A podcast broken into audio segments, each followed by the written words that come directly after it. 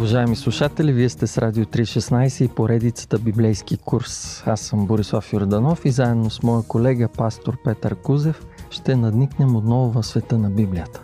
Здравейте, скъпи слушатели! Света на Библията е изпълнен с Исус Христос, както самия той заявява в Евангелието на Йоан, 5 глава, 39 стих. Писанията са, които свидетелстват за мене – затова курсът ни е съсредоточен в Исус Христос и важните истини на Писанието. Днес темата ни ще разгледа въпроса откъде произлизаме. Заглавието е с първите думи на Библията, които са в началото.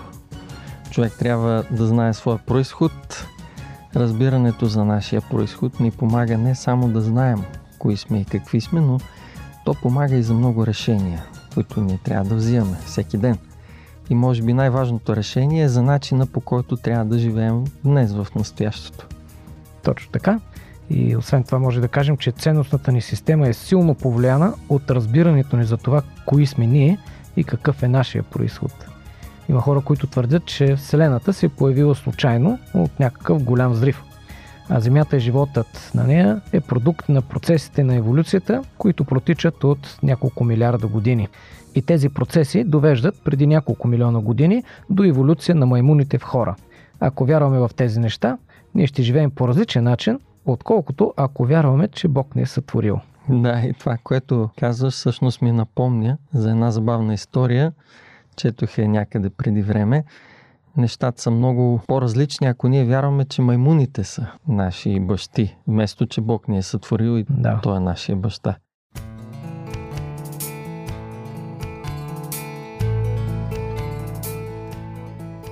Историята се разказваше за двама възрастни дядовци, които се запознават в самолет съвсем случайно. Местата им се падат едно до друго и те се заговорили. Разговаряли за различни неща и постепенно се опознали. Единият се оказал атеист, другия вярваш в Бога еврейн. Спорели известно време за своите верски убеждения, но така в рамките на добрия тон – когато осъзнали, че никой не е склонен да се съгласи с разбиранията на другия, подхванали някакви различни теми. Атеиста пътувал сам на самолета, а пък еврейна с децата си и внуците си.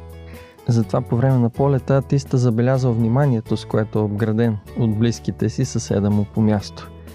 През няколко минути някой от децата постоянно питал Дядо, удобно ли ти е?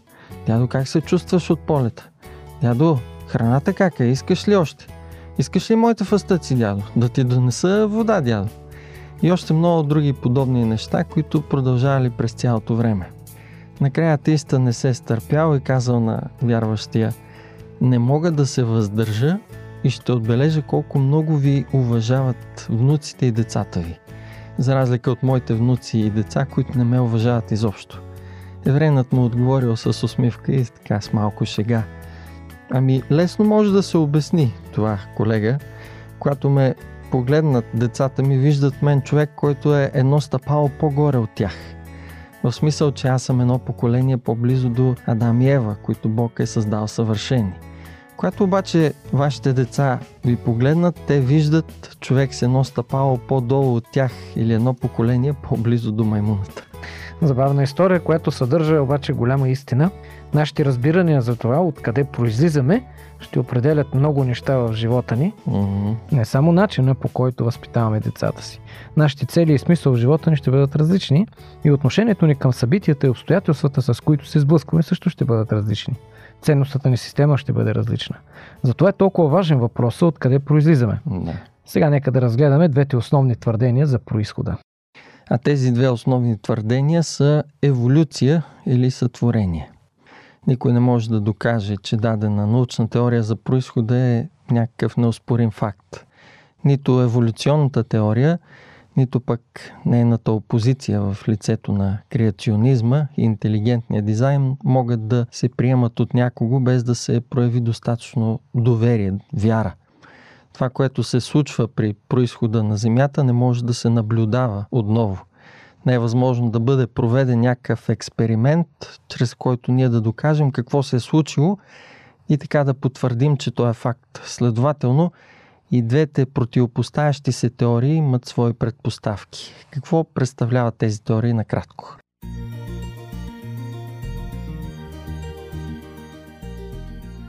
Изследванията в науката и изучаването на информацията, която тя събира и описва, ни показват изключително сложно устройство. То се наблюдава както при живите организми, така и в неживата материя и в законите, които съществуват в Вселената. Забелязва се съществуването на замисъл и интелигентен дизайн, който впечатлява разума на човека. Примерите са невероятно изобилие навсякъде. Например, клетките, от които са изградени всички живи организми, са изключително сложни. Човекът се състои приблизително от 100 трилиона клетки, разпределени в около 200 категории. Можем да ги сравним с микроскопични лаборатории, които работят за да изграждат мускули, кости, нерви и т.н. Всяка клетка прилича на голям град с електроцентрала за енергия, фабрики за различните производства, транспортна инфраструктура, комуникация, управление и контрол и т.н. Да, една невероятно сложна система и организация. И в същото време всеки човек произлиза от една единствена клетка, която на практика не е по-голяма от песачинка. В нея е събрана цялата информация, необходима за развитието на тялото и на интелекта. Ядрото на тази клетка съдържа така наречения генетичен материал. Тази информационна система може да се съпостави с най-сложните компютри и програми, създадени от човек.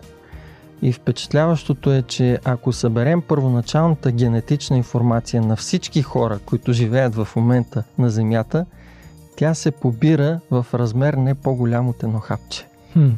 Също така друг интересен пример е с биониката. Това е изучаването на неща, открити в природата и прилагането им и проектирането на инженерни системи и модерни технологии. Чрез изучаването на цветето лотос, например, е разработена боя, която не задържа вода и замърсявания. Изследванията на ехолокацията на прилипите довежда до разработването на радара – а устройството на човешкото зрение и око е в основата за разработка на системите за видеозапис. Тези човешки изобретения не са възникнали случайно. В тях се вижда интелигентния замисъл. Природата, от която са заимствани, е дори много по-сложно устроена и удивителна със своя план и дизайн. Това съответства много по-добре на библейското учение, че Бог, едно разумно същество, е сътворил всичко, вместо да се вярва, че всичко се е появило случайно, от хаоса. Затова не е случайно, че апостол Павел пише в посланието към евреите, трета глава, четвърти стих, всяка къща се строи от някого, а той, който е устроил всичко, е Бог. Да, и абсурдно е да твърдим, че една къща може да възникне от само себе си. Да.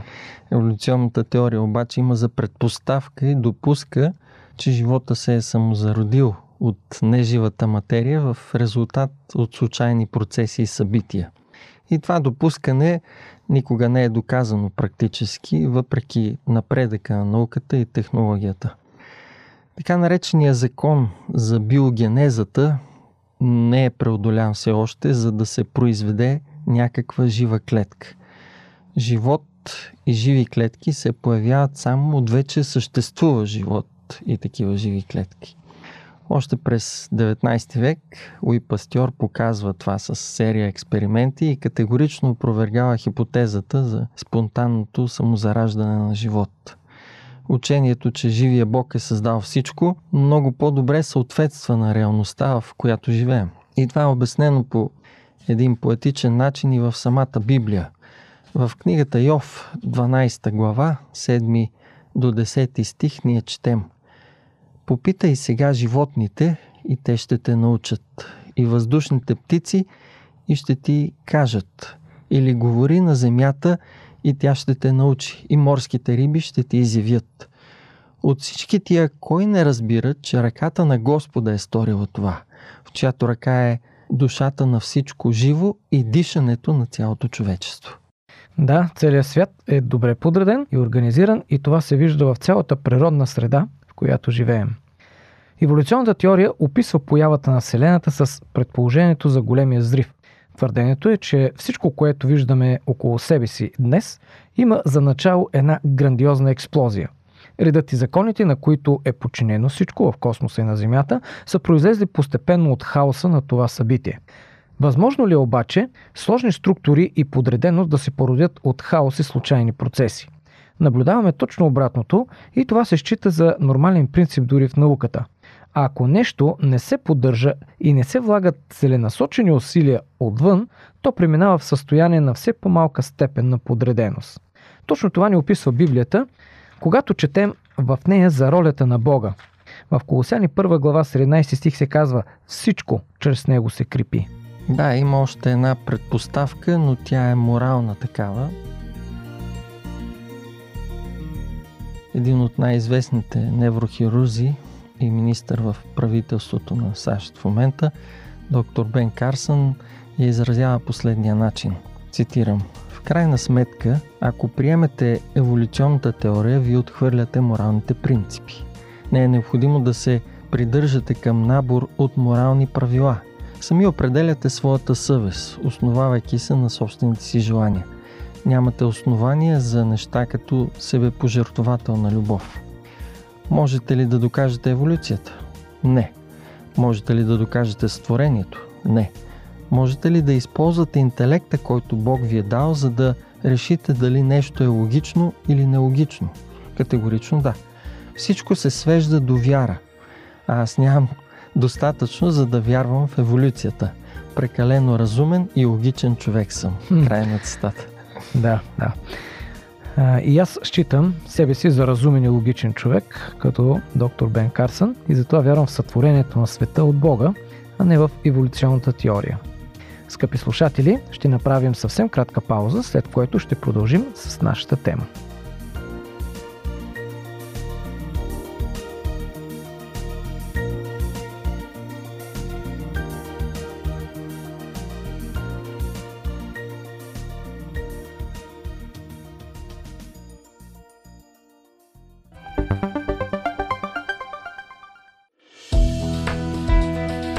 Вие слушате Радио 316, продуцирано от Световното адвентно радио.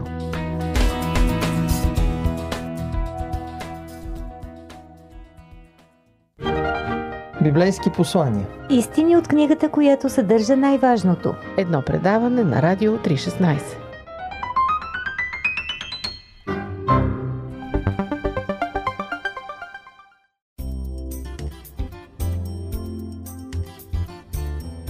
Скъпи приятели, от изложеното до тук е очевидно, че е необходимо много повече вяра, за да приеме някоя еволюционната теория, вместо свидетелството на Библията, което е записано в Битие, първа първи стих, където се казва в началото Бог създаде. Да, това са и първите думи на Библията. Интересно е как апостол Йоанн трансформира тези начални думи от книгата Битие последния начин в своето Евангелие, първа глава, и там от първи до трети стих. Началото бе Словото, и Словото беше у Бога, и Словото бе Бог. То в начало беше у Бога. Всичко чрез Него стана, и без Него не е станало нищо от това, което е станало. Няколко стиха след това допълва, че Словото, което бе Бог, става плът и прибиваваше между нас. Това се казва в 14 стих. И именно това ни разкрива, че Христос не е само Бог въплатил си като човек, но Той е също нашия Създател. Той е всъщност сътворил света. Да, Исус е нашия Творец, но и още нещо. Според библейския доклад, Божия дух също участва активно в оформянето на пустата и неостроена земя. И Бог разкрива участието на личностите от триединството в сътворението, като казва в Битие 1 глава, 26 стих, да създадем човека по нашия образ. Това означава, че цялото триединство действа в творческото дело. Но съществената активната роля се пада на второто лице на Божеството, т.е. Исус Христос. Точно така. Апостол Павел нарича Христос в Колосяни 1 глава, 15 и 16 стих, образ на невидимия Бог, чрез когото бе създадено всичко. Това отново потвърждава божествеността на Христос и библейската истина за триединството на Бога. Но показва и още нещо интересно. В доклада на сътворението Бог говори и творението се появява. В Битие 1 глава 9 стих и на други места се казва Бог каза и стана така. Думите на Бога, т.е. Божието Слово сътворява. В един от псалмите, Псалом 33, 6 и 9 стих се описва следното. Че Словото на Господа станаха небесата, чрез дишането на устата му цялото и множество, защото Той каза и стана. Той заповяда и затвърди се. Затова Исус е наречен и Словото или Божието Слово. Той е този, който говори и чрез изговореното твори. Думите му имат творческа енергия, която създава и според Римляни 4 глава 17 стих повиква в действително съществуване онова, което не съществува. А пък в Евреи 11 глава 3 стих ясно е записано, че с вяра разбираме, че световете са били създадени с Божието Слово, така, щото видимото не стана от видими неща. А сега да разгледаме накратко описанието на сътворението. То протича за 6 дни, а седмият е по-специален. Ще видим след малко защо. Това е така наречената творческа седмица. Състоянието на Земята в началото е описано като пуста и неустроена, или по-точно празна и неоформена. Това са две важни понятия, които описват какво ще направи Бог. Затова през първите три дни той оформя или подготвя средата, която след това изпълва или населява с живот.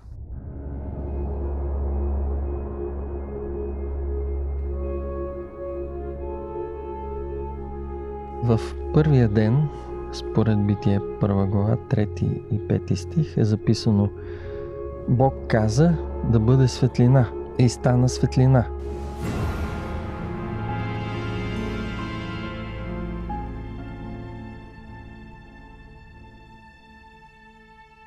И стана вечер, и стана утро, ден първи. Светлината, която се появява на първия ден на сътворението, не е от Слънцето, което днес е източника на светлина за Земята. То е създадено чак на четвъртия ден. И тогава логично е въпросът, който можем да си поставим, откъде идва светлината в първия ден. Според описаното в Библията, ние можем да стигнем до извода, че Бог е източника на светлината до създаването на самото Слънце. Нека да видим, например, в Исаия, 60 глава, 19 и 20 стихове. Слънцето не ще ти бъде вече светлина денем, нито луната със сиянието си ще ти свети, но Господ ще ти бъде вечна светлина. Слънцето ти няма вече да залезе, нито ще се скрие луната ти, защото Господ ще ти бъде вечна светлина. А в книгата Данаил, 2 глава, 22 стих ни се казва, че светлината обитава с него. Когато се описва Божия град в небесата, Божия команден център на Вселената, ние четем следното в Библията в Откровение 21 глава, 23 стих. И градът нямаше нужда от слънце, нито от луна да го осветява, защото Божията слава го осветяваше и неговото светило е агнето. На втория ден Бог създава атмосферата на Земята, наречена простора небе. В Битие 1 глава 8 стих. Точно както светлината, това е нещо, без което животът е немислим. Така условията за наличие на живот са подготвени. Но тъй като Земята в първоначалното си състояние е покрита изцяло от вода, според Битие 1 глава 1 стих, на третия ден Бог прави да се появи сушата и растенията по нея. Биологичното разнообразие на растителния свят е изразено с фразата от Битие 1 глава 11 и 12 стих според вида си. Следващите три дни, онова, което вече е оформено и организирано като среда, но в действителност е празно и пусто, ще бъде изпълнено с важни неща. На четвъртия ден са създадени източниците на светлината за Земята, която първоначално проистича от Бога в първия ден. И тези източници, според 16 стих на първата глава на Битие, са двете големи светила. По-голямото светило, за да владее деня, и по-малкото светило, за да владее нощта и звездите. Те се виждат и на небесния простор и го изпълват. На петия ден Бог изпълва с живот водите и небесния простор, като създава водните животни и птиците – Тяхното сътворение съответства на оформеното през втория и третия ден атмосферата и отделянето на водата и сушата. По същия начин на шестия ден Бог изпълва сушата с живот. Първо създава сухоземните животни, след това е създаден човекът, мъж и жена. Описанието му в сравнение с всичко останало, което Бог сътворява, е най-подробно. И човекът всъщност е поставен като корона на творението и господар над него. С основание може да се каже, че всичко е приготвено и създадено за човека, който трябва да владее над земята, както Бог владее над всичко. Но седмицата не е завършена напълно, защото Бог създава още нещо, което е изключително важно и необходимо за човека. Преди да кажем какво още сътворява Бог, да подчертаем, че сътворението е едно от най-важните учения на Библията. Вярата в него променя начина по който живеем. В една случайност няма морал и няма нужда от морал. Разбиранията ни за Бога и за това какъв е Той и какво е отношението му към нас също зависят и от вярата ни в сътворението. Христос не е творил чрез случайности или еволюция, или пък естествен подбор закон на джунглата. Смъртта не е необходимост в света, който той създава през първата творческа седмица. Затова сътворението реално ни учи кой и какъв е Бог. Той е нашия Създател, който ни обича, защото ние сме Негови деца и създава най-добрите условия, в които да живеем.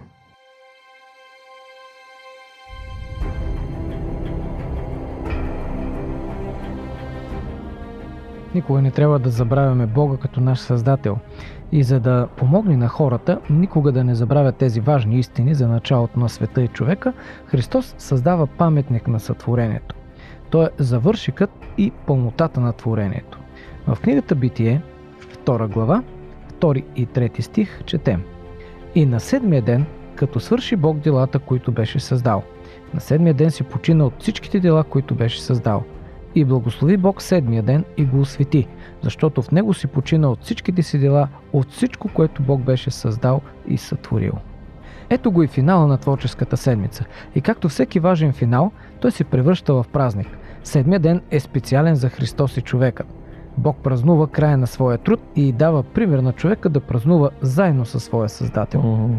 Този празничен ден по-късно е наречен с еврейската дума Шабат – която произлиза от глагола описващ, че Бог си е починал.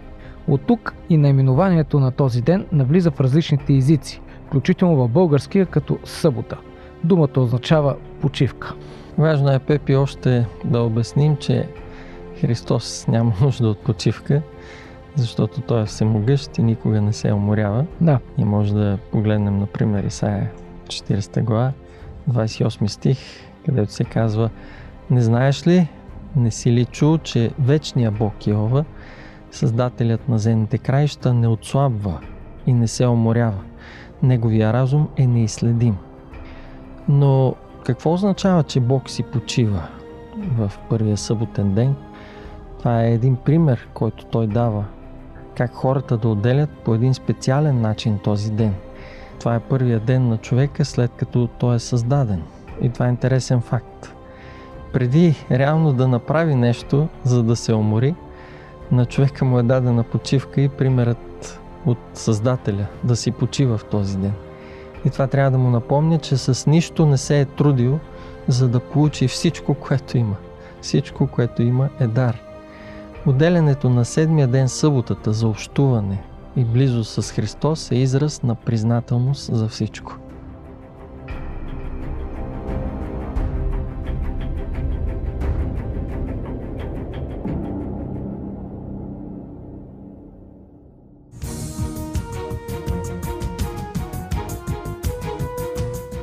Скъпи слушатели, разгледано накратко, в сътворението виждаме последователен ред и надграждане в Божието творческо дело. Той може да създаде всичко за миг или просто за един ден.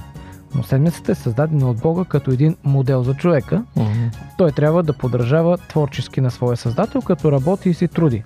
Но освен това трябва и да си почива в съботния ден, като по този начин зачита Христос и не забравя неговото дело за хората. Следващия път ще отделим малко повече време за короната на сътворението, човека. Ще разгледаме какво е човека, как е бил сътворен от Бога, какво е неговото естество и какво ни казва Библията по тези и по други въпроси за самия човек. За това, скъпи приятели, слушайте ни следващия път в поредицата Библейски курс на Радио 316.